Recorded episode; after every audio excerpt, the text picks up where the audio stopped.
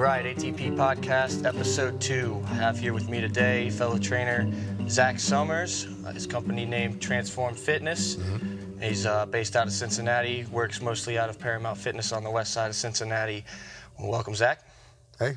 Um, wanted to get you on for a long time. I know we've kind of done some back and forth scheduling, but uh, I'm finally happy to have you here, and we'll just get right into it. Uh, now, you're someone that I kind of met in a transitionary period in my career where I was getting away from the engineering side, knowing I wanted to do training, and met you at Paramount at the old location, and, and you, you struck an interest in me because you were someone who was talking a lot about getting away from traditional barbell movements, getting away from the traditional meathead uh, bodybuilding, powerlifting standpoint of lifting. And it was right around the time I was kind of looking for something else too. Like I, I knew that I wasn't hooked on just doing that, and I knew there was more in the sense of training people, training athletes, but I hadn't found that direction. But you kind of at the same time I was looking for that, were there with that mentality, and I definitely want to get into that. But maybe let's just backtrack a little bit and let people know where you came from, so then they can understand maybe why you have certain points of view.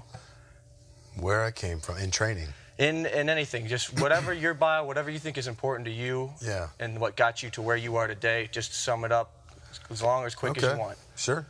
Um, finished high school. Was not an athlete at the end of high school or by the end of high school. I kind of had faded out of that and was doing some music stuff and everything, and went on to decide to join the Marine Corps. Really got into fitness there and uh, was training a lot of my buddies, going to the gym every day, running every day, all that stuff. Um, got out of the Marine Corps, decided to start competing in CrossFit. All right. Yeah, it was fun. Uh, it sucked me in quite a bit. Um, kind of stopped competing in CrossFit for one reason or another.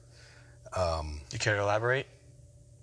on What got you out? What got you in? What versus what got you out? it it was a slow fade. Um, I still do some CrossFit type workouts because I think uh, some of the energy system training is beneficial, and keeping that mindset of training all things all the time. But um, I got away from the competitive side of it because it just wasn't serving me anymore. It Okay. wasn't. It just wasn't what wasn't what I wanted to do anymore. So, um, and then I started having a couple little things pop up here and there. Some SI joint pain, tight QL, shoulder stuff. All these little things that kind of led me down a path of trying to figure out what it was that's causing all this. you Okay. know? So And you found that a lot of what you were doing in CrossFit was probably at least part of the problem. if it wasn't causing the problem, it was definitely making it worse. Okay. Yeah. Yeah. And so you said, okay, it faded out on you and you're getting out of CrossFit. So what is the next step in your path there? What kind of was the next thing you sort of were attracted to? Um, I started getting into uh, functional patterns, and Naudi Aguilar runs functional patterns. Been around for a long time, and it's still evolving. But I started just sort of sifting through their Instagram, looking at the videos, looking at their website, and trying to understand what he was doing and how I could apply it to Was- my own body. What was the name again before? It just Functional? Patterns. Functional patterns, and who mm-hmm. who runs that? Naudi Aguilar. Naudi Aguilar. Okay, Yeah. so everyone check out that Instagram website. But anyway, go back mm-hmm. ahead. So everything that they do is based off of the gait cycle, walking, running, and throwing. They base all of their training off of optimizing that first. And then once you get that, you can pretty much do any activity safely, relatively speaking, so long as your body has those patterns of motion locked in. Okay. You know what I mean? As a habit almost. Yeah. So I got into that. I started applying that to my clients. At this time, I was a trainer full time. Um, and that's really how I learned how to do it and apply it is just by, well, just by doing it, Yeah. basically. Right. And kind of some things work and some things don't. You throw out what you don't need, you keep what works.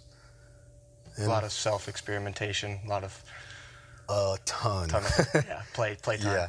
Yeah, yeah, exactly. So yeah, with that being said, I would try things out on, on myself first, and um, if something worked, you know, I'd try it on somebody else. Maybe it would, maybe it wouldn't, and then I'll go, well, why didn't it work for them, but it worked for me? And you just kind of go down this rabbit hole, and sometimes that's beneficial, mm-hmm. and then sometimes it's better to just well, let's just try something else. So Right. Just depends on how it is. how deep, yeah, you Yeah. want to go. So I gotcha.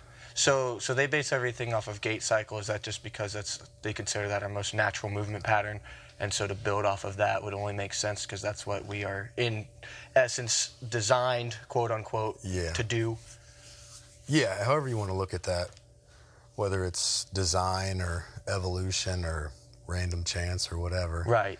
you know that uh, humans are the only animals that I know of that walk and run on two feet the way that we do, Right. as efficiently as we do, and can throw the way that we do. You know, I think chimpanzees can throw to some degree, Yeah. but not nearly with the accuracy that a human can. No, it's interesting too because they say that that might be a part of our evolution is the development of the throwing arm Yeah. and what it took to learn that skill. Just a quick sidebar, but Sure. But maybe, like, maybe the ability to take down a larger animal than you could previously by Mm-hmm. throwing, you know, a spear or what have you. something from a distance because we weren't capable of that close encounter. Yeah. Yeah, it's interesting to think about that. Yeah, you bring up a good point that no animal really runs or throws the same way we do. Yeah. Yeah, and I think that if you look at that, um, well, if you sort of just think about it, if you ev- if you're the only animal on this planet that can do what you do, then why wouldn't you train? Then why would you train and prioritize anything else Mm.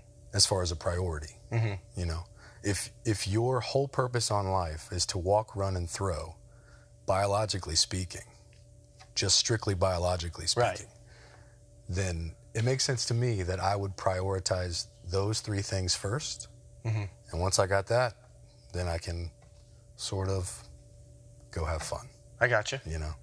So is that for like, let's say for most general fitness clients at least, is that typically what you train them for, walk, run, throw, or what's kind of your process in there? I know everyone's different, but just in a in a sense. like- And no.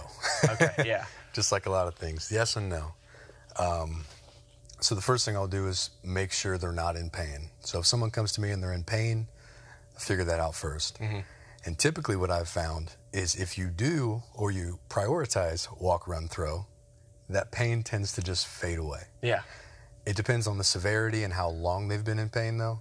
Um, it could just be as simple as, you know, teaching the right foot to step forward as the left arm comes forward, and vice versa. okay. So you find a lot of people don't even have that gait cycle They, anymore. they do and they don't. There's it's there's a little broken connection there, okay, and usually I find it in the abdomen somewhere. Typically, yeah, some sort of disconnection, and the breathing is off or whatever. Stress patterns are too high. Stress hormones are too high. Um, but yeah, usually it's a really simple fix, unless they've been in pain for, you know, 10, 15 years. yeah. Then you got to dig a little deeper. Maybe an underlying issue of something else, and Yes. that's when the referral starts. Maybe no, yes or no, maybe not. Yeah. the referral, like pain referral, or referral not, to a physical not, not, therapist. not pain, uh, not necessarily go get a prescription, but the referral to maybe someone else, like you said, long-term pain. Like maybe there's something Yeah. going on that someone else could take a look Yeah. at. Now, if it's a new client and they're coming to me and they say I'm in pain, I'll do everything I can. Um, there haven't been very many clients that I couldn't get out of pain. Okay, Um, I mean, I can count on one hand the amount of people I haven't been able, and I've been a trainer for over seven years. Yeah. I can count on one hand the amount of people that I haven't been able to reduce or eliminate the pain that they're feeling when they come to me. that's good. It's a good Yeah. success rate to have. Yeah. And well, it's good that you know you're figuring things out, know how to. Do you think then that the main, the common cause of pain is a weakness somewhere? Like you said, mostly you find it in the core. You find it it can be a weakness. It's Yeah. one of those yes and no things again. for me too. Yeah, I, I, yeah. Um, everything is case by case, but It's I guess like- commonality at least. Yeah, and the words, the specific words you use, I don't think are extremely important in every case. Mm-hmm. But I do think people get wrapped up in, excuse me, in uh, weak and strong a lot of times when it comes to specific muscles. Right. I think if you're one of those people that have been in pain for a really long time and you go to a physical therapist or somebody that has extensive knowledge of small particular muscles and their their specific attachment points, then the strength of a small muscle might come into play or the weakness. But I think as a trainer, you should probably. I think as a trainer, I like to think about how is every muscle in this chain uh, coordinating with every other muscle. Okay. You know, instead of like Big picture. big. I try to go big picture. Yeah. Um, Because if I look at everything with a magnifying glass, I'm going to be sitting there for Forever. way too long. Yeah, Yeah. Trying to figure out every little problem. Something in this group isn't working, but I know that this whole group is used in what we're doing. So if we use it all, that's getting worked along with everything else. Yeah. Mm-hmm. In a sense, that makes sense to me. And so that that would make sense too. That yeah, if just finding that weakness is doing it by the movement, not by the muscle necessarily, um, would be a better fix. And maybe you find that, yeah, like you said, maybe it's not one particular muscle, maybe it's just using it and it's all up top and it's figuring out how to fire the right way. And it's maybe it's mechanics, maybe it's not, but it could be a number of different things. But I guess, and what you're saying, don't let- let me put words in your mouth, but that more simplified approach just makes the problem solving even simpler. Yeah, Yeah. like I said, it's a Yeah. convoluted way of it, it is. that. it's but- one way of saying yeah. I just I don't like to think of things as weak and strong, and I'm glad you I'm glad you said that because it brought me back to that point, which is, um, people get wrapped up in weak and strong, Mm-hmm. and I think it's more of a it's more of a uh, is it on or off? Okay. Is it active, inactive? Yeah. Is it is your brain talking to that muscle? Is it not talking? Is the is the brain talking to the muscle and then nothing's happening?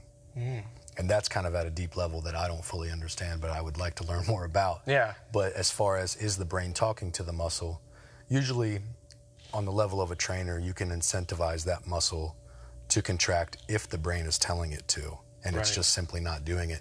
And what I've found is that if the brain is telling the muscle to work through conscious choice of I'm going to put my body in this position, you make sure the body is in a specific position. You leverage the body with a cable, a kettlebell position, whatever, maybe shifting your weight, and that incentivizes that muscle to basically have no other choice but to contract. Um, and that's kind of more on the level of a trainer, what a trainer can do. Yeah. Anything deeper than that is sort of going down the road of having a PhD. Right. Yeah. I'm not quite there. but- I get you. No, but I mean, what what you do plays a big role in a lot of people, and it, like you said, you can count on the one hand that uh, the amount of times it hasn't worked. So it, it does show that taking that basic approach to it is the solution for a lot of people. So let's say, get back on track. You said pain is the first thing. All right, no pain. What is typically next? Again, again, nothing's typical. Yeah. But I guess the process. the process is kind of a typical sense. At Yeah, least. yeah. There is a there's definitely a typical uh, process. Um, so once you make sure nobody's in pain or they're not in pain, um, then I'll just basically go through some very rudimentary gait cycle exercises that don't take a ton of coordination to perform. Mm-hmm. And then depending on the client, you can progress them faster or slower, depending on their level coming in and everything. So something as simple as like a a cable row with a step back on the opposite leg. You're working the posterior oblique sling, a step forward and a press on the opposite arm and leg. You're working the anterior oblique sling. Just these global movement patterns, really simplified to stepping one leg, pressing one arm, Right. vice versa. Um, and then if you don't find any asymmetries, or if I don't find any asymmetries, it means that I'm not making the exercise. I'm going to use the word complicated. I'm not making the exercise complicated enough Okay. to see what's really going on. I gotcha. Because everybody's got some sort of asymmetry. Yeah. It's just a matter of digging just deep enough to find it. Um, so sometimes that step and that step and press, that simple exercise, will show you five things, and from those five things, you can go. If you've got these five things going on, if your knees caving in and your ankles collapsing and your core isn't rotating or it's rotating too far, then there's probably this one thing in your core that isn't working right, probably your TVA and your breathing. Um, and then you clean that up, and bam, those five things fix themselves. Um, or it could be like a external rotator in the hip. But either way, you do the simple little exercise, and it, it can tell you up to five, ten things that are going on, and then you clean them up one at a time, or clean all of them up with one move, and then you can move on to something more complicated, like a kettlebell swing and step, maybe you can incorporate a lunge into the swing. I mean, mm-hmm. you can kind of go down that rabbit hole for however long you want. And that's kind of what's fun about being a trainer is that you can find out what your client needs and then you sort of get to be creative as long as you're being safe. Right. And that's where kind of the fun comes in is being creative and Okay. helping them at the same time. So what do you, what do you do to walk that line between the creative, useful exercise to find your you know asymmetries or imbalances Yeah. before it becomes the point of almost a circus act type too much, you know? Yeah. Because you see a lot of it, and I, I, do, I do it myself because I get into stuff. I'm like, oh, this will be cool, and Yeah. I do it, and I'm like, what is this really doing besides making me good at this thing, you know? Well, I've actually made that mistake before. I made it. I made it. I'm not going to say too often, but I made it for a little while when I first got into functional patterns and using those type of movements with my clients. And when I say functional patterns, I'm just talking about prioritizing the gait cycle. Yeah. Um, when I first started getting into that, I started using things that maybe were a little too complex. I wasn't efficient enough at giving the instructions yet. Um, and I wasn't good enough at gauging exactly what move to do yet. And I'm still not where I should be or want to be. But, um, you know, I always want to get better. Right. Uh, that's Um, everyone. Yeah. You but, should um, want to get better. If I met a trainer yeah. and said I'm good enough right now, then I'm like, well, I'm not training with you. Yeah, I know.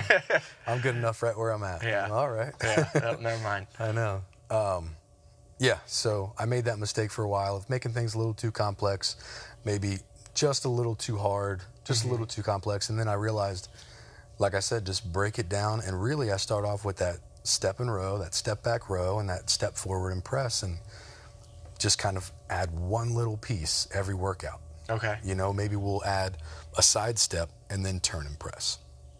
And then if I see something, great. If I don't see anything, we'll try something else. But usually what I find is if I just watch a client walk around the gym, if I, if I say, oh, can you go grab a 10 pound kettlebell? Mm-hmm. Let's say they need it for their next move.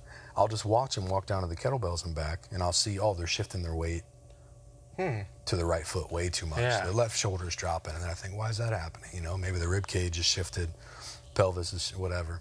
Um, so I look for those little things too, you know, and I think about how many hours a day do they drive? How many hours a day do they sit? You know, Right. like most trainers do. What do you do for a job? Are you, you know, do you shovel all day? I'm not going to have you do a bunch of just endless kettlebell swings. 'cause Right. You know what I mean? I'll have you work core or prioritize some sort of anterior work. You know. Um, yeah. Absolutely. I got you there. So just piece by piece, start simple and then work your way up. And then usually that's probably a good system to keep you from going too far because you're easily able to catch where it's like, okay, that's that's enough for them right now until they're able to do the next step. And then by then, what was too far is no longer too far anymore because their capability increased Yeah. in a sense. Yeah, yeah. It's just it's like nervous system ada- adaptation. Like like when you take somebody and you first have them do uh, a weighted squat, they can do 135 pounds, and then within a month they're doing 225. It's like they didn't get 90 pounds stronger; they got 90 pounds more efficient. Yeah. You know, same thing with any movement. Really, you're just getting more efficient at first, and and then you can start to make them stronger, more resilient, however you want to look at it. Right. So when you when you identify these weaknesses and start attacking them, how much time do you tend to spend on specific things? And again, I, I know nothing's typical, so it's hard to answer that in one. But I, but I guess as a philosophy, how how much of it is that this is a problem now, or that sometimes it's you know people just have certain mechanics and positions that that just may be structure, that just may be um, injury related. Maybe if I see get back. Structurally that I just can't fix by getting the glute med to fire up Yeah. harder or whatever. Yeah. Um, How much do you do before you basically are beating your head against the wall? Like I like you know this isn't getting fixed, not necessarily, or this this isn't improving in a way. Or do you find that even? I haven't had too many problems with that. Um, not being able to fix it. Um, I mean, I've had challenges. Um, I think it's I think it's a matter of global understanding of movement patterns. Um, like I was talking about digging too deep. Yeah. if I if I look at things through the through a magnifying glass too often, um, I actually get lost.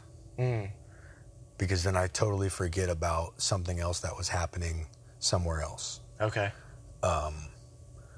So if I want to get a closer look, I step back and I look at the whole system. Yeah. If I see one thing going on, I immediately, and physically, I take a step back so I can see the whole body and how that one little thing that's moving is affecting the position of the head or the position of the shoulder blade Okay. because everything has a pull Yeah. globally you know if you move your if you move your big toe something's happening in your left hand. Right. whether you know it or not it's Yeah. happening fascially underneath the surface. And so and you can't always see things like that but the bigger the problem the easier it is to see. Hmm.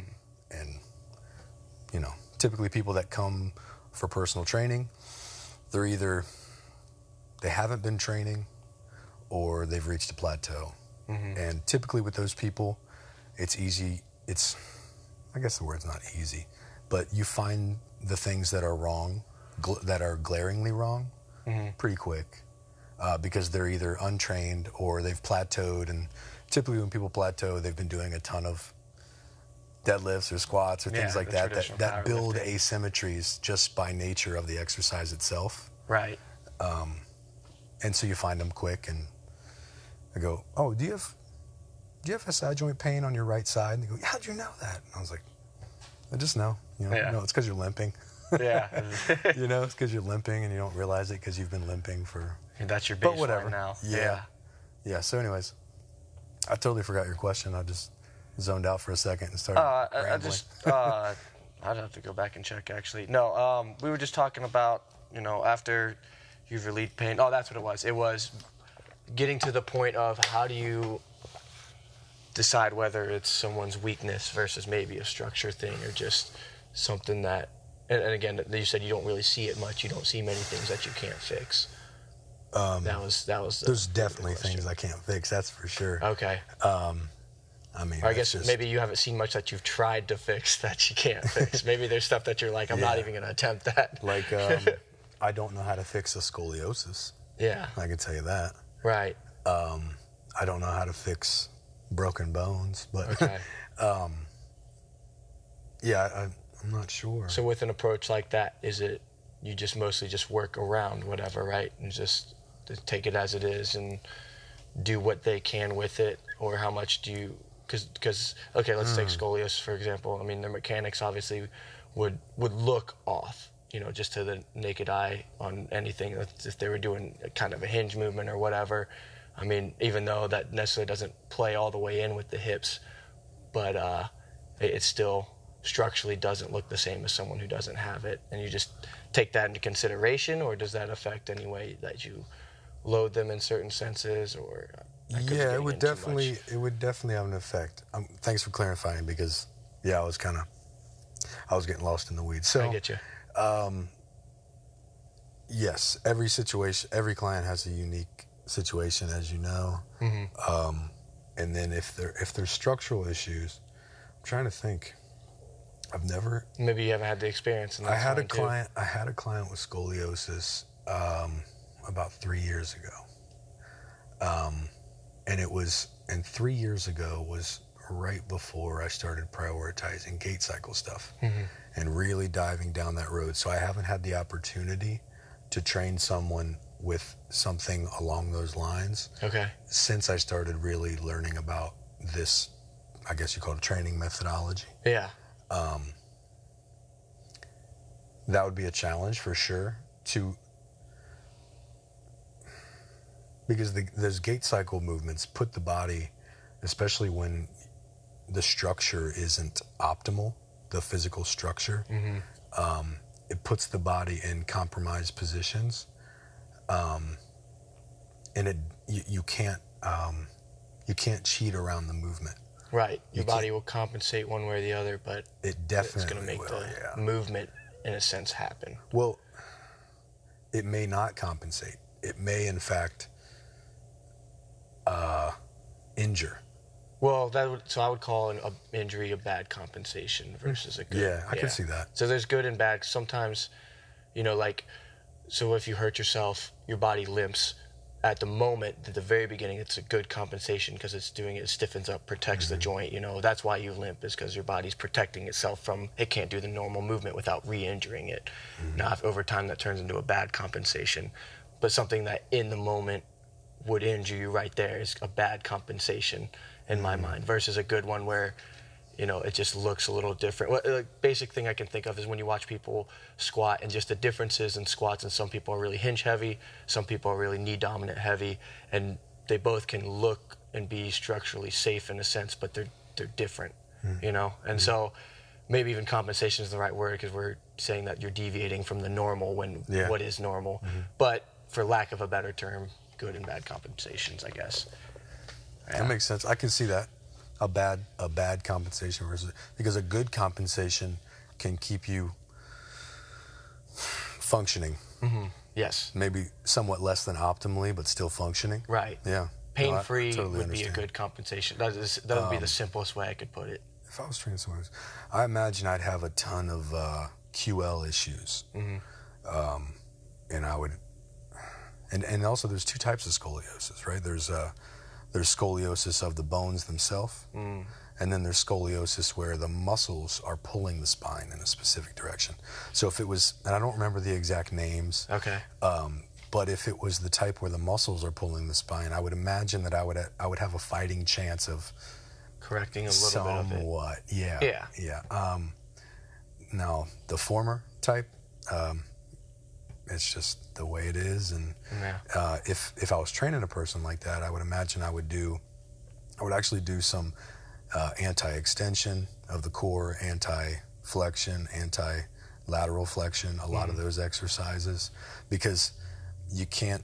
You can't fix the spine at that point. Right. Uh, I, I mean, without Surgery, surgical intervention and and so the best thing you can do if you don't want to do that or even after you did that i suppose would be to make your core as strong as possible so you can hold your spine and it won't move no matter what happens so i would probably do if that if that were the case i would do a lot of that Okay. anti-movement type exercises Yeah. for sure not a ton of rotation with people like that that's probably a recipe for disaster Okay. i, I would think Yeah.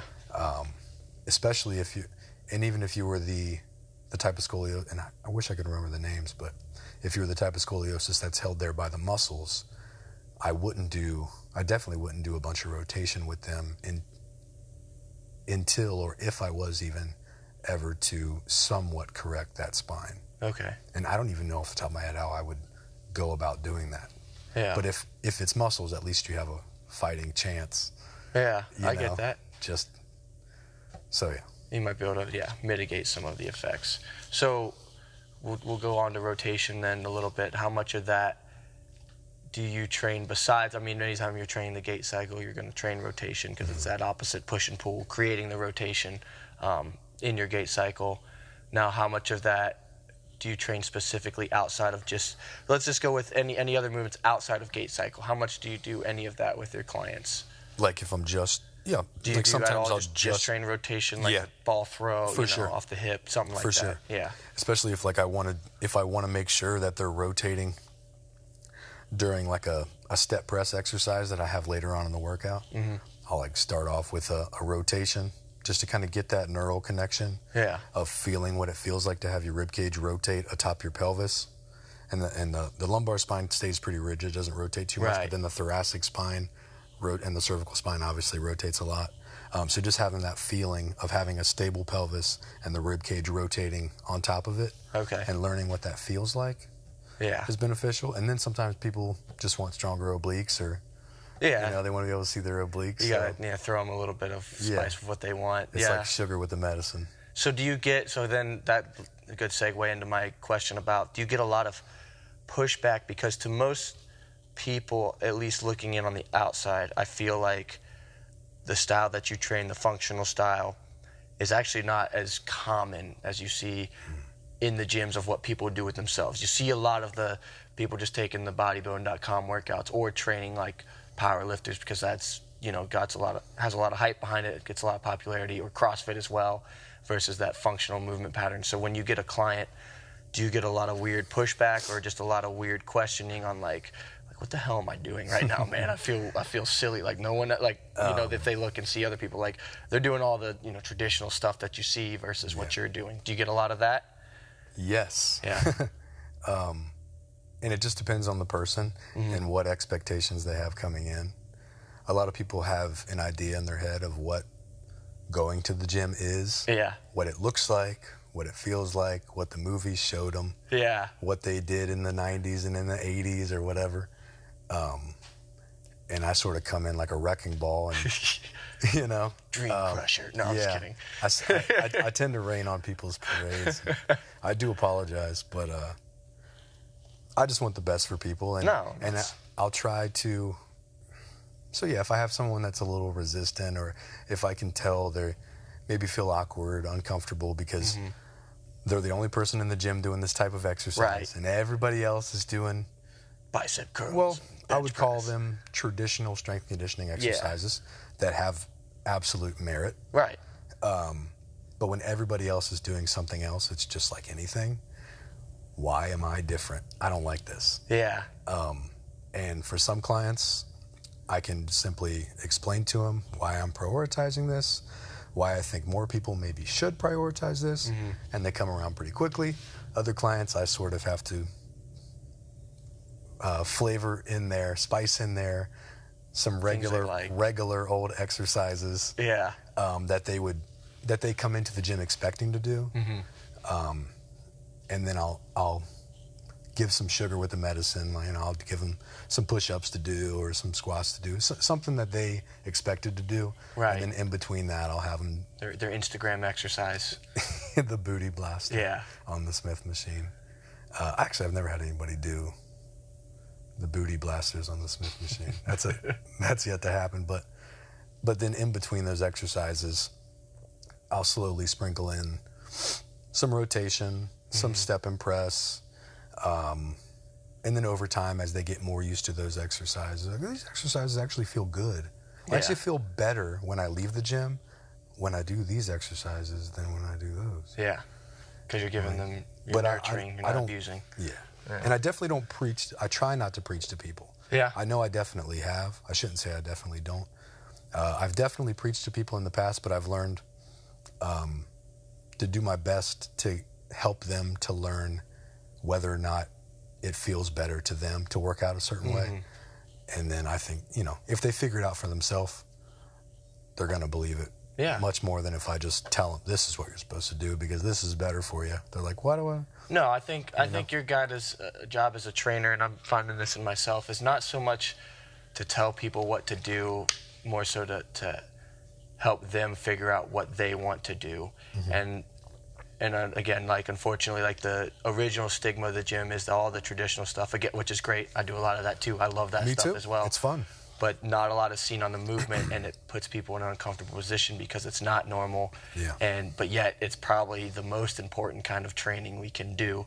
Mm-hmm. And it's and again rather than just telling you well this is right for you it's sort of helping them maybe discover that they like you said they oftentimes feel like you know what i feel really good when i do this stuff. Mm-hmm. Like this is what i'm getting the most out of and it's their self-realization not not just like you know it's almost the the parental stigma of like if you tell the kid to do thinking the something they're going to want to do the exact opposite Yep. subconsciously even though we're adults we, we don't lose that kind of authority I've figure got a seven-year-old son, and it's the same way. yeah I, I'd much rather figure out a way to get him to learn something on his own than to just yell something at him because Mm-hmm. Right. he's gonna be like, "Well, I mean, I should believe you, but I don't know why, so maybe I'll just throw that one out." Yeah. If he learns it on his own, it's much more likely to stick and a lot quicker.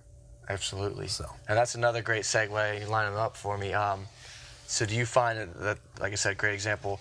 Do you find a lot of overlap in your life, whether it be things you learned in the Marine Corps, whether it be the things you learned in CrossFit, like strategy-wise and um, discipline-wise, as well as being a father, that you see overlap into your philosophy of training? It's so funny they bring that up because I was just talking about this with my wife yesterday or the day before, and I mentioned it this morning too. Yeah. It's like synchronicity. See, Um, it's yeah. weird. It all comes together. it's what was it?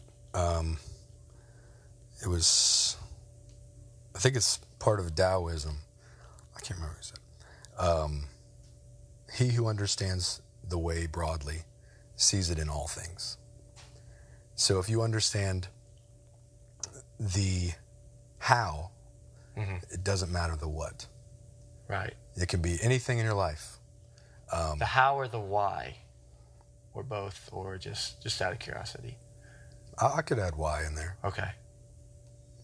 The why. But mostly the how. Okay. I'd say so. Yeah, if you if you know the how, Mhm. or if you know your why, you can overcome any what. I've heard that said before too. Okay. Um, So you know, you can do anything if you have specific motivation behind you. Are there any specific examples though that you kind of remember? I know it's off the top of your head, but just anything. It doesn't have to be specific, even general strategies. But like you said, what you've used in the past, military experience, fatherhood experience, or or any other experience. I, yeah, I think uh, one of the biggest things I've learned as a trainer is is understanding people. Mm. Um, and what I mean by that is really, I guess, is understanding myself.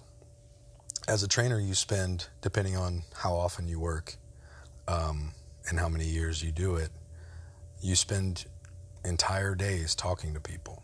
Mhm. Um, reflections of yourself.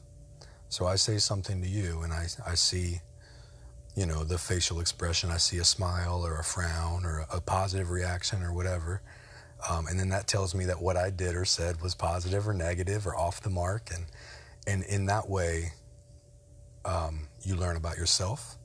And I think once, I know this is like digging deep. no, go go for it. Go once all you, out, man. Once you understand, I feel like once you understand yourself as deeply, you know, well, once you understand yourself more deeply, you can then at least, if not understand someone else, you can empathize with the knowledge that at one point you didn't understand yourself as well as you do now.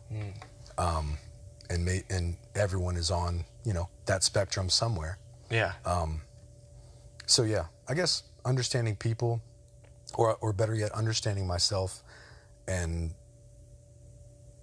and then being able to to empathize, um, and understand other people as well. Yeah, that went way down the rabbit hole. No, that's quick. that's perfect. so how much of that, in comparison to the traditional outside the programming and all that, how much of your approach to training is just understanding the people Yeah. versus versus oh I, you know the science I know this is good for Right. you know this spikes your ATP this is you know how much muscle response gets on the EKG on this exercise you know, versus just getting to know the people and how to talk to them and interact and let them believe in what they're doing Well, belief is a huge part of anything you do. yeah The placebo effect is a real thing. Mhm. Um, and uh, you definitely need to be able to read people. You need to be able to see what kind of day they're having. Mm. You know, well, maybe they don't come out and tell you they're having a terrible day, but you can obviously tell. oh yeah Maybe they're bitching about somebody at work, this and that, my boss this, and you Right. go, well, then I'm not going to have you do this complicated exercise today that I had planned, where you got to step, press, lunge, rotate, blah blah blah. There's too much going on up What, top. what we're gonna do is chill out. We're gonna do a couple exercises that I I've had you do before that I know you really liked, yeah. and we're gonna get you out of here with a good workout.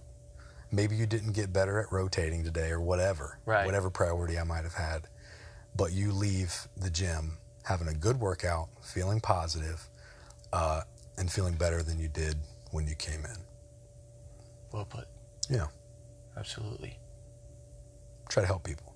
Absolutely. That's what we do, man. yeah. So that's a. So you so you find it's a it's a big part without making you say specific or anything, but it, it is a big part of what you do is just getting to know the person and building that relationship and just yeah. And sometimes you have no choice. If you want to be a good trainer, Yeah. you have to. Oh, yeah. But but more than more than often, it's a pleasure to get to know every one of your clients. yeah Because when it, it comes back to learning more about yourself, Mm-hmm. the more you learn about somebody else, it just reflects back onto you, or inside of you, I guess I could say. Yeah. And you learn more about yourself that way by learning more about other people, and it's just reciprocity, synchronicity.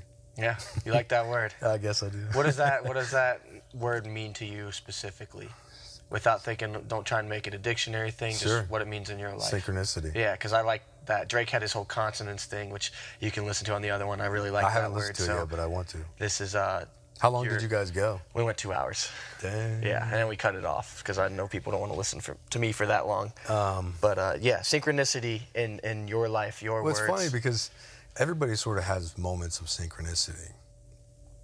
Um, if they pay close enough attention. You know, a lot of times I'll talk to people that go, you never believe it. I was just talking about my uncle with my brother. I was talking about my uncle and he called me. My uncle That's so called me. weird, isn't it? You know, and may- maybe it's random. Yeah. And maybe it's because things like that almost happen all the time randomly. And when it happens to happen, you, you, You pay, more attention. Yeah. But then oftentimes, but not often, seldomly there are things that occur and you go, I, this is too weird to, to be, I, I, to be just. I don't know what word to use besides synchronicity, Yeah. but things, was a great things, word. things are linked up Okay. that otherwise wouldn't necessarily be. Um, yeah, it's just weird. Yeah. Yeah, like part of the energy field or something. I, I, understand Know. what you're saying. Like I said, I just, that's that's what it means to you, and that Yeah. goes. That's a cool way of putting it, like you said, where it's, sometimes it's just it's too much of a coincidence just to be a coincidence. Mm-hmm. There's there's something else going on, whatever energy, whatever hippie, Whatever you want to throw on it. yeah. But there's there's some of that out there, and it, it it's weird how it manifests in certain places. Like you said, you were talking about the overlap stuff earlier with your wife, and, and brought it up today Mm-hmm. Yeah. to someone else, and now here we are talking about I know. it. And it's just, yeah. And what's cool is most of the trainers I've ever known um, have thought along the same lines Yeah. of seeing these patterns in in all things, you know, Mm-hmm. um, and connecting. It's sort of like building those connections between um, what you're learning now and what you already know, Mm-hmm. and sort of seeing that, sort of seeing the connectedness in all things that you're doing, and how every, it's just like uh, it's just like in the body. If I have you move your knee this way or, or your foot or position your foot this way, something changes in your in your elbow on your opposite side or whatever. Mm-hmm. The same thing with your life. You know, if you make a change at work that maybe challenges you a bit, maybe you stay an extra hour late, maybe you you put in extra effort at your desk that day. Yeah. When you go home, your home might be a little different because work was a little different for you and you need to understand that connectedness just like you understand the connectedness in your body Yeah. which is managing, like Sean says, spinning all those plates. You got to keep all those plates spinning, man. It's sort of like that, you know. you got to keep all those plates spinning, and seeing how spinning one plate affects another plate. Yeah. Maybe it speeds that other plate up. Maybe it slows it down, and then becoming aware of how spinning the one plate affected the other, and that's how you get better. Is seeing the connectedness in all things and sort of manage, learning how to manage that. That's a great way to put it. And it's like that going back more synchronicity. Uh, it's funny that as I started doing this, and uh, I'm I'm real new in this field and real new in getting to to meet people in this field and talk about it and develop this whole you know training philosophy, start podcast, whatever this is. I don't I don't even really know what's going on yet. It's probably going off the rails quicker than I can handle it. but what's weird to me is kind of what you were saying. I don't know if it's just you pay more attention to it. And I said this on the last one, but ever since I started out with the intent of getting to know more people, whether it be trainers, clients, you know, I realized how many really cool people are already around me, and like just getting to talk to them, like again, like you, like Drake, like Sean, like like Shay, like uh, everyone at my work is awesome. My boss is awesome. They're all they're all great. And then a lot of the clients I train, I even the other week was just subbing for someone else and was just started with small talk with their client, you know, just to not make it boring and bridge over the ice. And then we got in this huge conversation. I was like, this guy's fucking awesome. Like, and it's just, I don't know if it's because of the pursuit of that finally kicked me into gear and let me see that, or if it is just the, the synchronicity of it that I'm not sure what it is it's all coming together. And I've been fortunate to have these opportunities, especially early in my career on this, with people in the field with views like yours um, that are kind of, I think, more important than what we typically see in the training world. I mean, the stuff we've talked about so far today, it's none of it's been about, oh, well, what do you think about this rep range for or this amount of load for this intensity? No, it's not any of that. It's we're talking about, you know, your approach, your philosophy, why you do it, Big the why and the how, big picture, exactly. Don't And, sweat uh, the small stuff. yeah, and it's it's been really cool, and I think that that's a point of synchronicity that I'm realizing in my life. I'm glad you have that word. It gives me a, a word to put toward it, along with consonance that Drake said. Same Con- thing you con- were saying. continents? Consonance. Same, he's, Consonance. it's the plates. He's talking about Okay. I want everything in my life to be moving me in the same direction, whether it be Alright. what I do at home, at work, in my relationships, whatever. No, funny. We, we basically said the same thing. That's why I wanted you to explain it because I was Two curious to see ways. how much overlapped, and it, it's cool to see that. And so oh. many trainers think along the same lines. I Hope I didn't interrupt you, but No, yeah. you were fine. And so many trainers think along the same lines, and it, I wonder if it's something to do with being a trainer for an extended period of time, Yeah. or maybe it's just the type of person that gets attracted to being a personal trainer. But so many trainers I've met over the years think in this way of like connectedness. They like see how everything's connected. Okay. And not that only trainers do. So many people mm-hmm. see this, but it's funny that almost every trainer I've ever met that was really passionate about training and cared about what they did saw that connectedness. So you see that more often than not. Maybe that means I'm a pessimist because I do see a lot of a lot of trainers, and, and maybe it's because I haven't gotten the time to talk to them, and that's actually probably a big reason of it. But that I, I don't see them taking that approach. I see the mm. more textbook. This is what I learned in school. This is what I'm going to do with it. This is how it is Oh, approach. yeah, a lot of people take that approach with the body. Yeah. I see that for sure. But you you've met a lot of people. Again, I'm early on in this career, so I haven't. Like Yeah. I'm saying, I'm I'm finding out that the people I already know are great. So that's probably what it Yeah. is. I just haven't taken the chance to talk to the other people. Yeah, I think a lot of trainers, I think if you're passionate about what you're doing and you enjoy what you do, just the pursuit of understanding, if he who knows the way broadly sees it in all things. Mm. You know, if you dedicate yourself to a discipline and you understand that discipline to some deep level, then you can apply that understanding to other things. Um, and I just think it's really cool how, like I said, most most of the trainers I met over the years that were actually passionate about training saw this connectedness, and maybe not in the body. Maybe some of them stuck to traditional exercises, okay, but they were passionate about that, and they were passionate about making that work for their clients. okay, But they were able to see the connectedness in in their life, you know, with the gym, with with home, with with all these different things. Yeah. How everything sort of has some sort of synchronicity, some sort of rhythm in life, you know. Yeah. Everything's not black and white or A and B, you know, it flows. And I just think it's cool that so many trainers I, I just wonder what it is about training. Is it training itself? Is it is it what type of person becomes a trainer? Is it both? Yeah. You know? I'd like to think it's probably that training attracts that type of person. The more and more I, I feel like, not that people, because people definitely change and grow throughout their lives, but I I definitely think that. In a sense, yeah, you're a little bit a product of your environment. You definitely can be, but I think anyone who takes the time to really figure themselves out, there, there's definitely predispositions to certain ways you think and feel, and I mm-hmm. think that this field does attract a lot of the similar types of thinking that you and I have when it comes to that. Yeah, especially the people that stick out the uh, first year. Yeah, the people that make it out of the, the financial crisis of it. Yeah, yeah. So well, that's a good another good segue. So like with you, um, you kind of when you You're gave your about story. to ask me to borrow money, are you? no, no, no, no. Just say I can't help you there, Uh, buddy. I'm broke as a joke.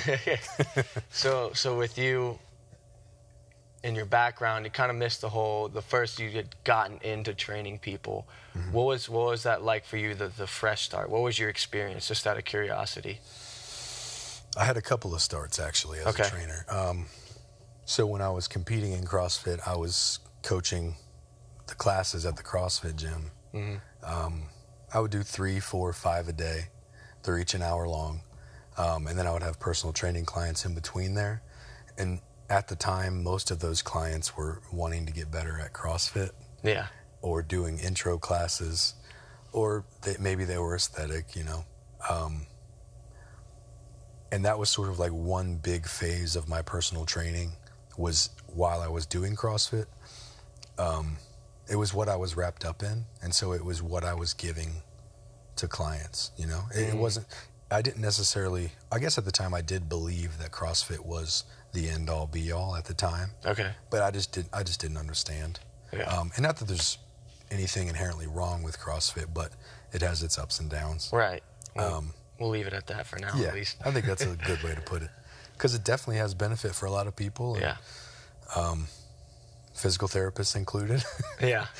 Um, so I was giving back to my clients what I was getting from CrossFit. You know, I was like a 21, 15, 9 push ups and squats or whatever. Yeah. Um, and that was sort of like the first evolution of my personal training outside of the Marine Corps. Because when I was in the Marine Corps training, I was working out with my buddies. I was Okay. just basically being like, you should do this weight, you should do this many sets. Yeah. I wasn't really training. them, Giving training them. advice, but Right.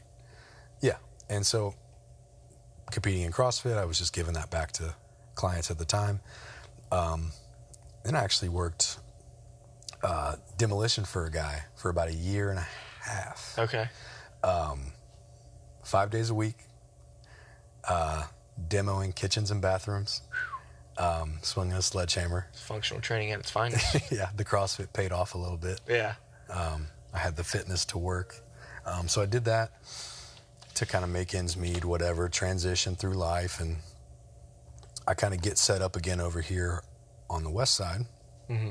Um, and then I started training at, um, started training at a small gym that had a bunch of members. And it was, it wasn't a personal training based gym. It was just a general membership type gym.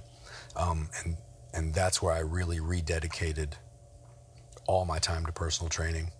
Left the kitchens and bathrooms in the past. Yeah. And, So there's gonna be my that was- full time. This is what I'm gonna do. yeah. And then with that, because that year of doing the manual labor, I sort of experimented with some training and sort of had aches and pains. And through those aches and pains, I learned more about, you know, what different exercises help this and that and the other thing. And mm-hmm. that's when I really started applying the, it's almost a physical therapy mindset to personal training. Okay. That's when it first started for me Yeah. as far as thinking about things a, a little outside of this exercise works biceps, this exercise works back, you Yeah. know, and thinking globally what these things are doing. That was where I really first started thinking about all that Okay. Um, and, and trying to apply it to clients and figure out what works and what doesn't and just get better at being a trainer in general. Yeah. and then uh, slowly I just people went with me to another gym. Um, it was time to leave that gym, come to Paramount, and honestly, coming to Paramount was probably one of the best things I ever did. Yeah. Met a ton of cool people. Um, awesome gym, you know, couldn't ask for much better. Right on. Yeah, it's been pretty. Uh, it's been a crazy ride, uh, but I'm happy I'm here. So I met when I first met you. That was kind of shortly after you had switched your thinking. That's what makes it sound Uh, like not too long. So I I mis- misread let me, your let story me there. Think, let me think. It was definitely because I met you basically when I first, When you came, first to came Paramount, to Paramount. Yeah. which was a little over a year ago, Yeah. probably a year and a half. Um, and I got sucked up into person or functional patterns, like really diving into that about two years ago. Okay. Um, and then Because I remember you were all gung ho about like rotation and all that, like yeah, just total anti uh, parallel stance. I've gone. sagittal I've definitely gone through phases. Yeah. let's see. And then the two years prior to that, that was those first two years after I was doing the demo. Um, that was where I, I was still thinking in terms of the exercises I knew and the way I knew how to exercise. Um, but then starting to take this global approach, starting to do more research on what, what are physical therapists doing, what are doctors doing, this and that Mm. and then it was kind of a slow progress that ultimately I think was just destined to lead me to finding kind of prioritizing gait cycle to some degree Yeah. depending on the client depending on the goals this and that depending on previous injuries and things um, so I did that for a couple years um, and then about six months before I came to Paramount started really prioritizing gait cycle with people made a couple mistakes along the way nobody got hurt or anything Right. but definitely people got a little frustrated with the complexity of some of the exercises Yeah. Um, so yeah then i got to paramount and had a good time Right on. That sounds like a pretty decent backstory for you there.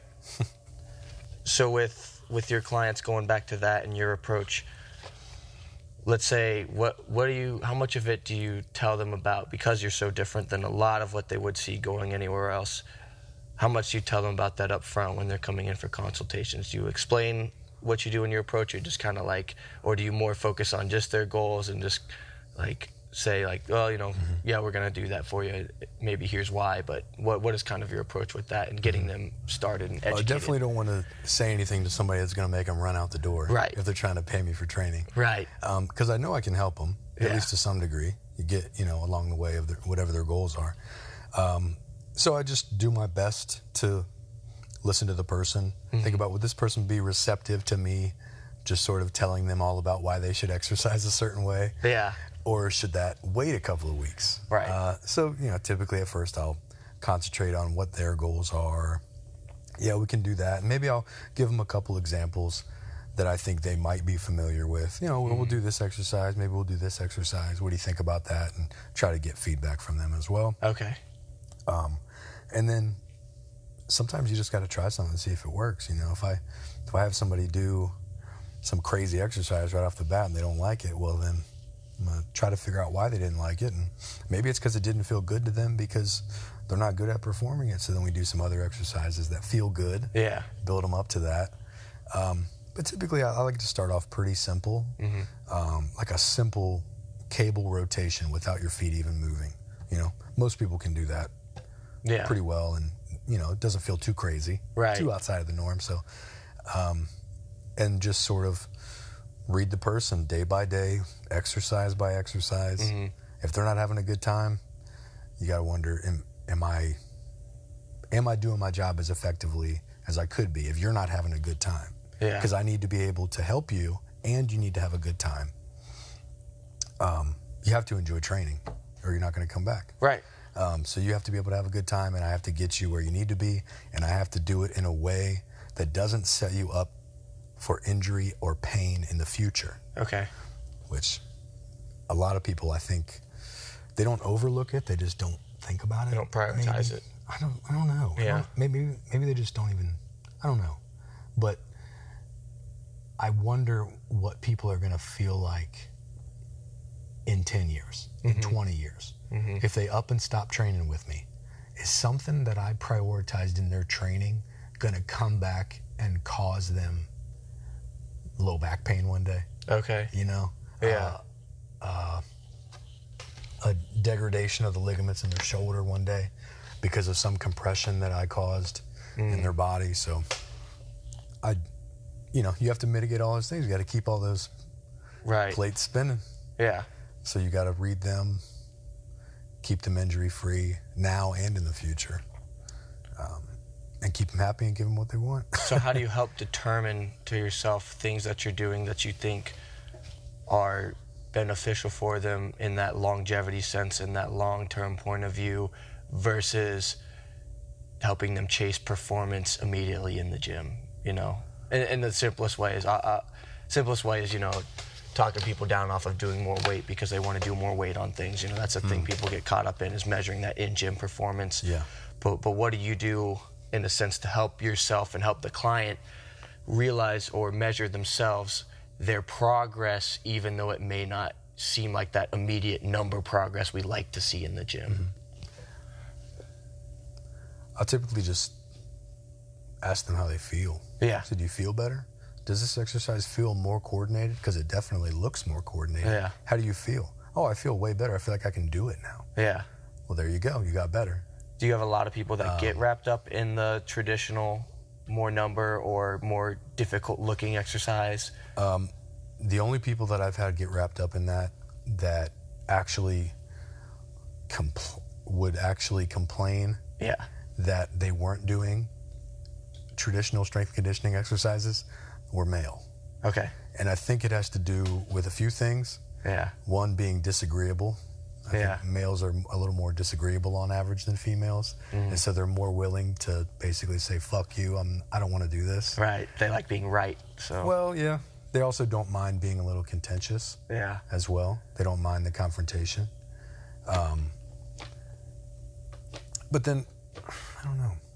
Um, but I haven't had too many people fight me that hard on it. Okay. Um, I think most people. I don't want to speak for speak for anybody, but it seems like people have, in my experience, have found it refreshing to see a personal trainer talk about exercise the way I do, Yeah. as far as prioritizing natural human movement, walking and running. Because I, you know, let's say you know you look down at your Fitbit or whatever you're wearing, and it says 10,000, 15, 20,000 at the end of the day. Well, imagine if you did 20,000 push-ups wrong. Yeah. What sort of pain you'd be in? Huh? That's right? a good way of putting it. You do that over over 10 years, and what's what you know, what what will be the consequence of that? So yeah. that's one way I kind of You, tell you people give how- people, you show them what the real benefit of this is. Yeah. And you show them that that's like that that 10,000 again, if- if you can walk correct all day, what is more important to you, that or adding 20 pounds to your bench press? And I bet if people took the time to think about it and Yeah, you also the have to ego aside a little bit. Yeah, no, and that's It's not just ego too. It's like uh, it's status, yeah. and it's it's climbing the hierarchy in the gym. Mm-hmm. You know, because there's hierarchies everywhere you go, um, and you're somewhere in that hierarchy. Right. And if you climb to the top of one, you're gonna scratch and claw to make sure you stay there. Yeah. Because it sucks being at the bottom Right. For for lots of reasons that I don't understand. But if you talk to a psychologist, I'm sure they could tell you. Yeah. But so yeah, people fight and claw to stay at the top, and sometimes that means doing a squat when they really feel like they probably shouldn't squat heavy that day. Mm-hmm. But hey, But everyone's watching. everybody's here, so I guess I gotta prove I'm and still. that meathead fuck it mentality anyway. Like, I, yeah. Yeah. and it's unfortunate. I mean, I've been there plenty of times, and even after finding functional patterns and having this sort of like miniature revolution or whatever you want to call it, uh, I still got sucked back into to wanting to be as strong as possible, you know, on, on barbell exercises. And I think it's it's human nature to want to be to want to be able to move a ton of weight. Yeah. And I think it's beneficial. Yeah. But I th- I think at the same time you need to think about up to a point, what is this doing for me? Mm. You know, once you can squat 500 pounds, what is being able to squat 600 pounds doing for your life? Besides being able to squat 600 pounds. It keeps everybody clapping, Yeah. you know? But at the end of the day, as soon as you can't squat 600 pounds anymore, those people are going to stop clapping mm-hmm. and you're going to be left with a sore back. Yeah. So you got to think, you know, what do I want? What do I want my body to feel like Yeah. one day when the lights will inevitably go off? Because they always do. Right. You can't squat 600 pounds for your entire life. No. You know, eventually, eventually your body will fade and the people will stop clapping and whatever. I'm going on a tangent. No, you're fine. I'll stop myself. No, I, we were going to get into that anyway. But before quite that, let's say you have someone pain free, you've been with them for a while, you know them pretty well, you're in that groove. What is your typical training philosophy then? And again, it probably is different for every case, but uh, how much of the traditional weightlifting do you give someone versus just the gait cycle? Or is that is it a thing where you know when they're with you you're working on that because you know they probably do some other stuff on their own they hit the, the gym muscles on their own because Yep. they want to do their curls and they want to have their aesthetic but when they're with you it's more the focus of we're going to do our movement stuff or how, how do you normally play Yep, that It all depends on the person, like you said, and what they're doing outside the gym or outside of our sessions. Um, and sometimes I'll tell people, hey, if you go to the gym this week, outside of our training sessions, try to hit this move and this move. You know, I'll just give Yeah. them one or two to work on that I know they have a pretty good grasp of. Yeah. And that way they can sort of sprinkle that into their own workout, just like I mentioned earlier. Yeah, the people that aren't necessarily asking for it, but like you said, it still has its use in, a in, in mm-hmm. its own sense. Yeah. And, and sometimes I'll, I'll put those exercises in there, you know, if I feel like they, if I feel like they're sort of getting a little frustrated. Maybe I go too far down the road of the of the ultra functional, I guess you could say. Yeah. Like, um, and people just crave that gym every once in a while. And- Right. And you know, may, maybe your client had a had an energy drink right before the gym, and they tell you, and you're like, they're they can't focus right. now. Right. They they need to just move and grunt and groan, and so yeah, I'll give them I'll give them a movement that's safe, Mm-hmm. that is still going to have a positive effect, as long as they don't do it, you know, three days a week forever, and Right. and then we'll get back to the ultra functional stuff later. So, Yeah. yeah. So I read them basically, read the client. Absolutely. Okay, so then how about let's move on to a little bit about your training, as in yourself. Ooh. And I've, I've seen a couple of the phases, and I know you talked about going through the phases. I remember, again, when I first met you, it was all, you know, anti traditional parallel stance, sagittal plane or one plane of movement. And I'm walking around with the stick like you're hitting people, which was really cool. Uh, and then for a while, I hope I didn't it, hit anybody. it looked like you went back to it a little bit, and I saw some, you know, daily max effort stuff and some traditionalist stuff. And then now I feel like I, we kind of talked about this the other day. You're going back to more just unilateral gait cycle stuff. So what? I don't know. Feel free to touch on that in any way you want. Yeah. Well, like I said, I just, like I said earlier, it's easy to get sucked back into those things. You know, Mm-hmm. I get sucked back in for the same reasons that anyone else does it at all. You know, It's Mm-hmm. fun, Yeah. um, and it feels good to do ten more pounds on a squat or a deadlift. It absolutely feels good. Um, and sometimes it feels good to grind through a lift. You know, Mm-hmm. it's a thrill. It's a rush. I think people need doesn't have to be a lift, but need the, the grind through in a sense. It doesn't have to be in the heavy You de- squat, you could definitely apply that to your life. but but yeah, I think that having And I think that, for a lot of people, just coming to the gym and doing anything yeah has an amazing effect on everything they do outside of the gym. yeah Yeah, It gives them a better self image, um, more self esteem. They interact better with other people because they have this positive experience about themselves at the gym. Mhm. Um, but yeah, sometimes I get sucked back in. Um, and even when I do get, even in the past when I have been sucked into like, all right, I'm going to train just powerlifting. yeah and it lasts for about eight weeks okay. and then i'm like what am i doing Do you view it that way as getting sucked in? Do you view it as a as like this compelling thing, but you, like like do you view it as the ice cream that you shouldn't eat? it's sort of like the red the lady in the red dress like yeah like curling her finger like come over here yeah it's you know because it's fun man and it's a rush and and at the end of the day you know you shouldn't do it for one reason or another in Okay. the back of your mind. You know there's something about it you shouldn't be doing. Okay. And for most people what they know is there's a risk of injury. Mhm. um, and yeah you know in the back of your mind you shouldn't be doing it but you do it anyway um, because of all the other reasons or you want to climb the hierarchy. Maybe you're naturally strong. Yeah.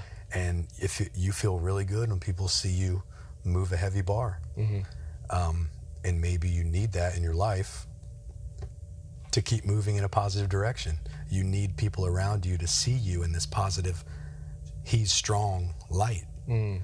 um, and if that's what keeps you moving through life in a positive direction then that's i don't know how long that's going to last Maybe more beneficial in the moment now. might break your back and then no one's going to care about you anymore but Yeah. um, Well, so here's the thing. Let's say when you when you were all about it, was your mindset always in the back of your mind like, oh, I don't know if I should do this, or how did you approach that? absolutely yep? Okay. and I was losing that battle. Mhm. It's I think it's just like any sort of internal crisis that you have, any sort of thing where, oh man, I know I shouldn't eat ice cream today, but I really want some ice cream, Yeah. and so you just crush like Yeah. half a tub of ice You cream, go and you put chocolate syrup on it, and you put some peanut butter in there and bananas, and you have a little mouth party on the couch in front of the TV. you know you shouldn't be doing it, but you do it anyway. Yeah. because it feels good. Yeah. And then as soon as you're done, you're like, "Fuck, why did I do that?" Ugh. Okay. So it's always in stomach. regret for you. Um, sometimes it takes a little while. Mm-hmm. You know, sometimes it takes a few weeks to be like, why am I doing this, man? Everything's sort of aching or like. Plus, I, I think I've always been a relatively coordinated person, which is why I sort of take to these functional patterns movements. Yeah. I learn them very quickly. And I think part of that has to do with being shorter as well and sort of being short. You have shorter limbs. Uh, yeah. It yeah. helps you a little bit. I know, I know a lot, lot of taller guys. Sometimes they can be uncoordinated to some degree. Um, so I think that gives me that being short gives me a little bit Center of mass is I don't know. together. Maybe, yeah. maybe. um, and so I feel what the connectedness is supposed to feel like, Yeah. and then I start going down that rabbit hole of just trying to put more weight on the bar, whatever, whatever. And then I start to feel that connectedness sort of fade. Yeah. And I can literally feel myself doing the side to side walk that you see bodybuilders and powerlifters do Yeah. where in, instead of the rib cage rotating, so instead of creating transverse and frontal plane forces to move sagittally, um, they're only creating uh, frontal plane forces and sagittal plane forces to move sagittally. Yeah. So they're they're losing an entire plane of motion typically, which is the transverse plane. Um, and I can feel when that connectedness that connectedness sort of fades out. Yeah. And it's typically when I get sucked into powerlifting movements, or even back when I was doing a lot of CrossFit, because it's the same movement. It's your knees bend and your hips bend, and then they both straighten. So both knees bend and then your hips bend, and then both knees straighten and your hips straighten. Whether it's a front squat, a back squat, a deadlift, a push press, it's all the same movement at different angles. Yeah. Um, and so I can feel that connectedness sort of fade out, and I realize it's time to take a step back, get back to feeling connected in my body, get back to feeling coordinated, get back to the point where running feels good. Yeah. Because it should. Yeah. Running should feel good. And if it doesn't feel good, I think that's a Then you're Pretty- not doing it correctly, or you're. Sorry. Yeah, yeah absolutely. It be, it's because your your body's not performing it. I think it's because your body's not performing it correctly, Mm-hmm. and it's because um, ah, I lost my train of thought. Sorry. That's okay. Um, yeah, so if running doesn't feel good, here it is. That is an, I think that's an enormous indicator that there's something going on with your body that's that's preventing running from feeling good. Whether it's past training history, previous injuries, whether it's you're sedentary far too often, mm-hmm. whether it's you're doing powerlifting movements at too high of an intensity mm-hmm. and the body is forced to adapt to that extreme intensity. And it's like, if you're going to make me do a, a squat or a deadlift this frequently, this heavy, the only way I can adapt to that is by getting really bad at running Right. And Getting good at prioritizing. Exactly. Yeah. but for longevity's sake, um, and I think also for the sake of your emotional well-being, in in some degree, which I think is a slightly different conversation because I think the connectedness that I was talking about has a huge carryover to uh, anxiety and emotional well-being as well. Um, just something I sort of found in myself. Yeah. When I do these movements and I prioritize them, my anxiety fades. I sleep better. I have more energy Yeah. and I don't know if it's the lack of the powerlifting and the heavy stuff, or if it's the movements themselves, or both. Um, but there's definitely something there, I think, for me anyway. Yeah. But I'll feel that. I'll get back to sort of doing those coordinated movements, and all of a sudden, I feel better, and running feels better again, and I can do stair sprints, and I can go for a jog, and it doesn't feel like I'm sort of like hoping I don't like tear my plantar fascia while I'm running. Like Yeah. it doesn't feel like that's going to happen at all, and so yeah. I No, guess I- the point I'm making is running should feel good. Yeah. If it doesn't feel good, there's definitely something you should be assessing. No, I definitely, I, cause I saw that in my own experience when I did that. My first powerlifting meet was back in March, and you know, been prepping for that. I was as well as weight room strong. I'll Yeah. put it. I don't know if that translates, you know, as fully strong, but I was as strong in the weight room as I'd ever been. Strong is strong. Yeah. You know, if you can move 500 pounds on a barbell, you're strong, dude. I guess that's that's true, but without getting into that rabbit hole of what is strong, I was I was as strong as I could have been in the weight room, especially as, as I've ever been. But I noticed, and I, I grew up as an athlete. My whole background was being an, being and not not saying powerlifting's not an athletic endeavor. You're an athlete in your own sense. What just Louie different Simmons from said. the Uh, powerlifting is for athletes that can't play football. Yeah. Too short for football. May, maybe, but nothing again. It's its own athletic endeavor. Not to say you're not an athlete, but I, in the, I grew up a runner. Then And everything I did in every sport I did involved some kind of running, and so that movement. Mm-hmm. I can pattern- see that in in in your movement. Yeah. Your your movement is relatively So coordinated. I've, I've held on to some no of matter that no matter what you're doing. much. Okay. I, you know, and I can definitely see when someone didn't grow up playing sports because most sports, as you're growing up, involve running as a priority. Mm-hmm. Um, and if I if I come into if I see people that didn't do that in adolescence and then they come to the gym, their bodies are totally different than the people Yeah. that played sports growing up. I do see that. Maybe I don't realize that that's connected. There are some people I see that are very aware of their body and, and Mm-hmm. very connected, and there are other people that just have no fucking clue what's going on. And maybe that. The good thing is is that you can always improve that. yeah. You know, you can always improve your body awareness and the fluidity of your movement with your training, or you can make it worse with your training. But see, well. that's what I was. My point being was, although I was the strongest, I did notice that I sacrificed a lot of what I consider athleticism, but a lot of my movement pattern ability. Like, and that wasn't like I was walking like a powerlifter. I didn't know how to move, but I wasn't as good at some of the other movement stuff I had typically been good at. Um, you know, I my running wasn't as good. I wasn't as fast. Although you would think I'm moving more weight, shouldn't I be more explosive because I'm moving more force? You know, Mm-hmm. isn't that the whole traditional aspect of why you do these things? Because you're producing more force, so you can produce more force when you run. But I didn't have that movement pattern. I, I you know, the other things felt off. You know, just not that walking didn't feel good, but just yeah, that athletic movement, throwing a ball, things like that didn't feel as good. And I noticed I sacrificed Yeah. some of that, and and I, now I'm again I'm considering doing another meet because I need to compete at something, and I'm going to drive myself crazy if I don't. But I've been trying to find that approach that doing what can prep me enough for powerlifting without losing that this time is kind of I'm trying to find I don't that think balance. it takes. I don't think it takes that much training to to maintain or even get just a little bit stronger. No. I don't think it takes that much specific training on the on the lifts themselves. yeah. Really. And I, that's what I found more as I've backed off on this cycle. I'm probably doing, in a traditional powerlifting sense, less than 25% of the volume that Mm. I did to prepare for the last meet, and I've already broken all my PRs. there you go. And I, but but all Less my other more. training has nothing to do with what you would think what traditional powerlifting programming is, and it's been more on movement. It's been more on gait cycle. It's been more on uh, different things that we do. So I, I'll just disclaim it by the approach that I take, approach that our facility takes. I train at is not just gait cycle, but we do they call it the four pillars of human movement. It's locomotion, which is running, which is gait cycle, uh, level changes, so your squat, your hinging, your patterns to get down up, but even not just the bilateral ones, but just other level changes, push and pull because we do that with our arms especially, and then rotation. It's all this connected and it's all built off each other, but. Uh, but I've been doing more of hitting those movements. I've been trying to get better at my locomotion or at my level change. And again, not just the squat, not just the one plane level change, but just getting down and up in different positions and all of that. And it's like I said, I've my PRs have been through the roof, and it's it's just weird that when you go away from it like that, that that becomes.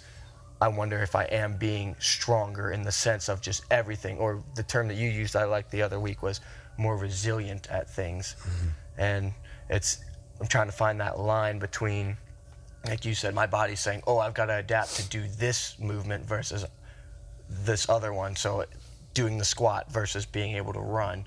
And so far, running's felt good. I never really liked running, but it doesn't hurt me. Yeah. I'll put it at that. Yeah. Like jogging 50 meters shouldn't shouldn't No. hurt. No. You know, it should feel like you can get from point A to point B. Yeah. And you're going to feel good when you get to point B. Yeah.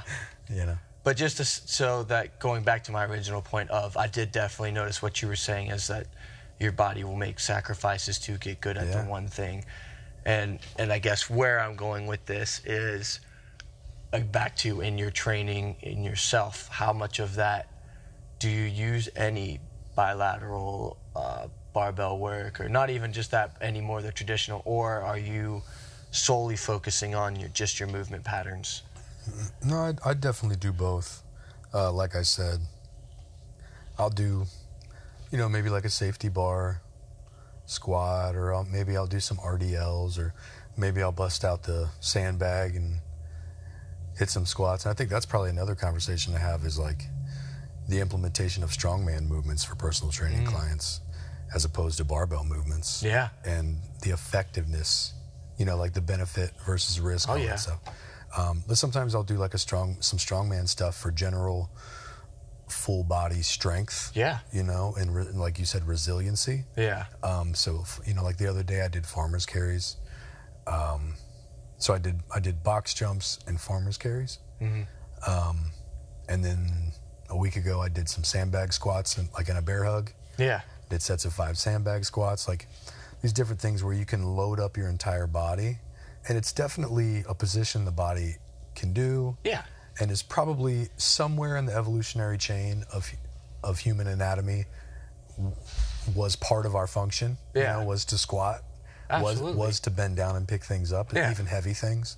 Um, so yeah, don't get me wrong. There's, I think there's enormous benefit from picking up heavy things and moving heavy things. It's just, it's a matter of what are you picking up, how big is it relative to how much it weighs. Mm-hmm. You know, a barbell a barbell's diameter is a couple of inches, and Right. and you can load it up hundreds and hundreds of pounds. Like It's well balanced. Yeah, all all these thing, things. which is what you almost never see in life. right, yeah, right. How often do you pick something up you can fit in the palm of your hand that weighs 500 pounds? right, right.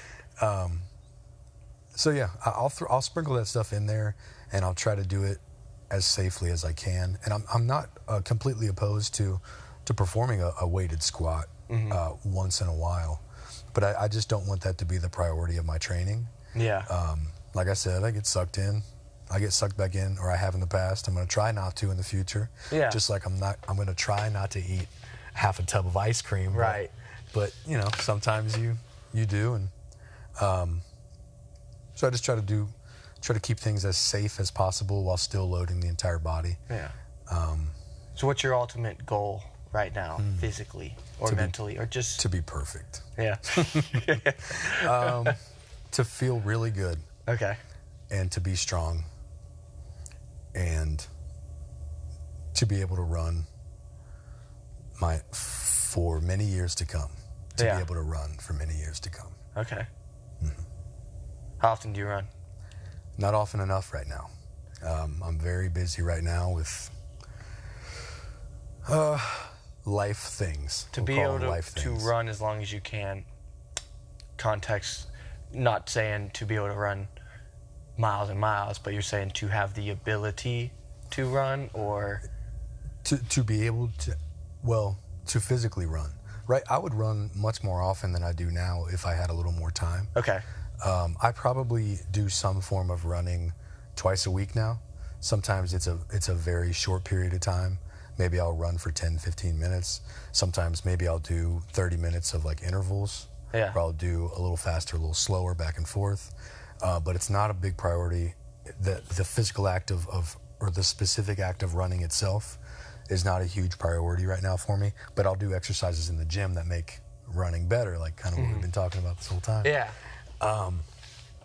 I would love to be able to run more often, but my goal uh, isn't necessarily to be to be able to move more weight because it's tough to say, but I don't know if that means you're getting stronger. right, Um, but definitely um, to remain strong, um, physically speaking, and to maintain the ability to be able to run and feel good running for many, many years to come. okay, Yeah. I think that's a good goal. Um, that's something I try to implement with my clients too. yeah. It's kind of the same philosophy. So I was going to ask Um, you when you choose workouts. When we'll just stick with yourself. We won't even get into the clients right now. When you choose that, is that always every selection? Is that in the back of your mind? Is that going to help you with that goal? Do you always see the big picture there, or do you also just get lost in the daily? Well, it's going to help me do this today, or anything. yeah. And I think it's like what we talked about the connectedness of all things and Yeah. seeing what mood are they in? Do they feel like doing this today? Well, I'm talking about with yourself. Let's let's say, or same thing. Do you feel Oh. like doing that today? For me, Yeah. um, like will I come in the gym with a plan to do like uh, functional patterns, but then I do something else? Yeah, or just or more so being on the point of going back to that that goal of being able to run for many years to come and staying strong. When you when you select your stuff, is that always in the front or back of your mind? I think it's. I don't think for me it's a conscious thought anymore. Okay. It's it's just something that I. It's something that I act out. Mm. It's funny. I. I was talking um, to Drake about this um, a few weeks ago, which is that you know the things that you believe to be true because you act them out without thinking about it and that's sort of how I realized that I believed in this kind of training yeah. is because I started acting it out before I thought of it. I started acting out prioritizing functionality over anything else. Um, and that acting out made me realize that that's what I believed in Yeah. was prioritizing uh, functionality Okay. yeah, over over. I guess some people would call it. It's not the right word exactly, but some people would say performance. Yeah. But I think you could probably use performance more accurately. In terms of functionality. In terms of functionality, No, I agree. But performance in the sense of number chasing, maybe. Ex- yeah, exactly. Yeah. Yeah. Measured outputs versus how you feel. Because it's not really easy to measure how someone feels performing an exercise. Yeah. They can. They know how they feel. But can they convey it to you? It's you, you know you can't pull it up. Um, I don't think we have the technology to pull that up on a computer screen like we No. can measuring your speed on a deadlift or whatever. Um, Right. But yeah, it. I definitely.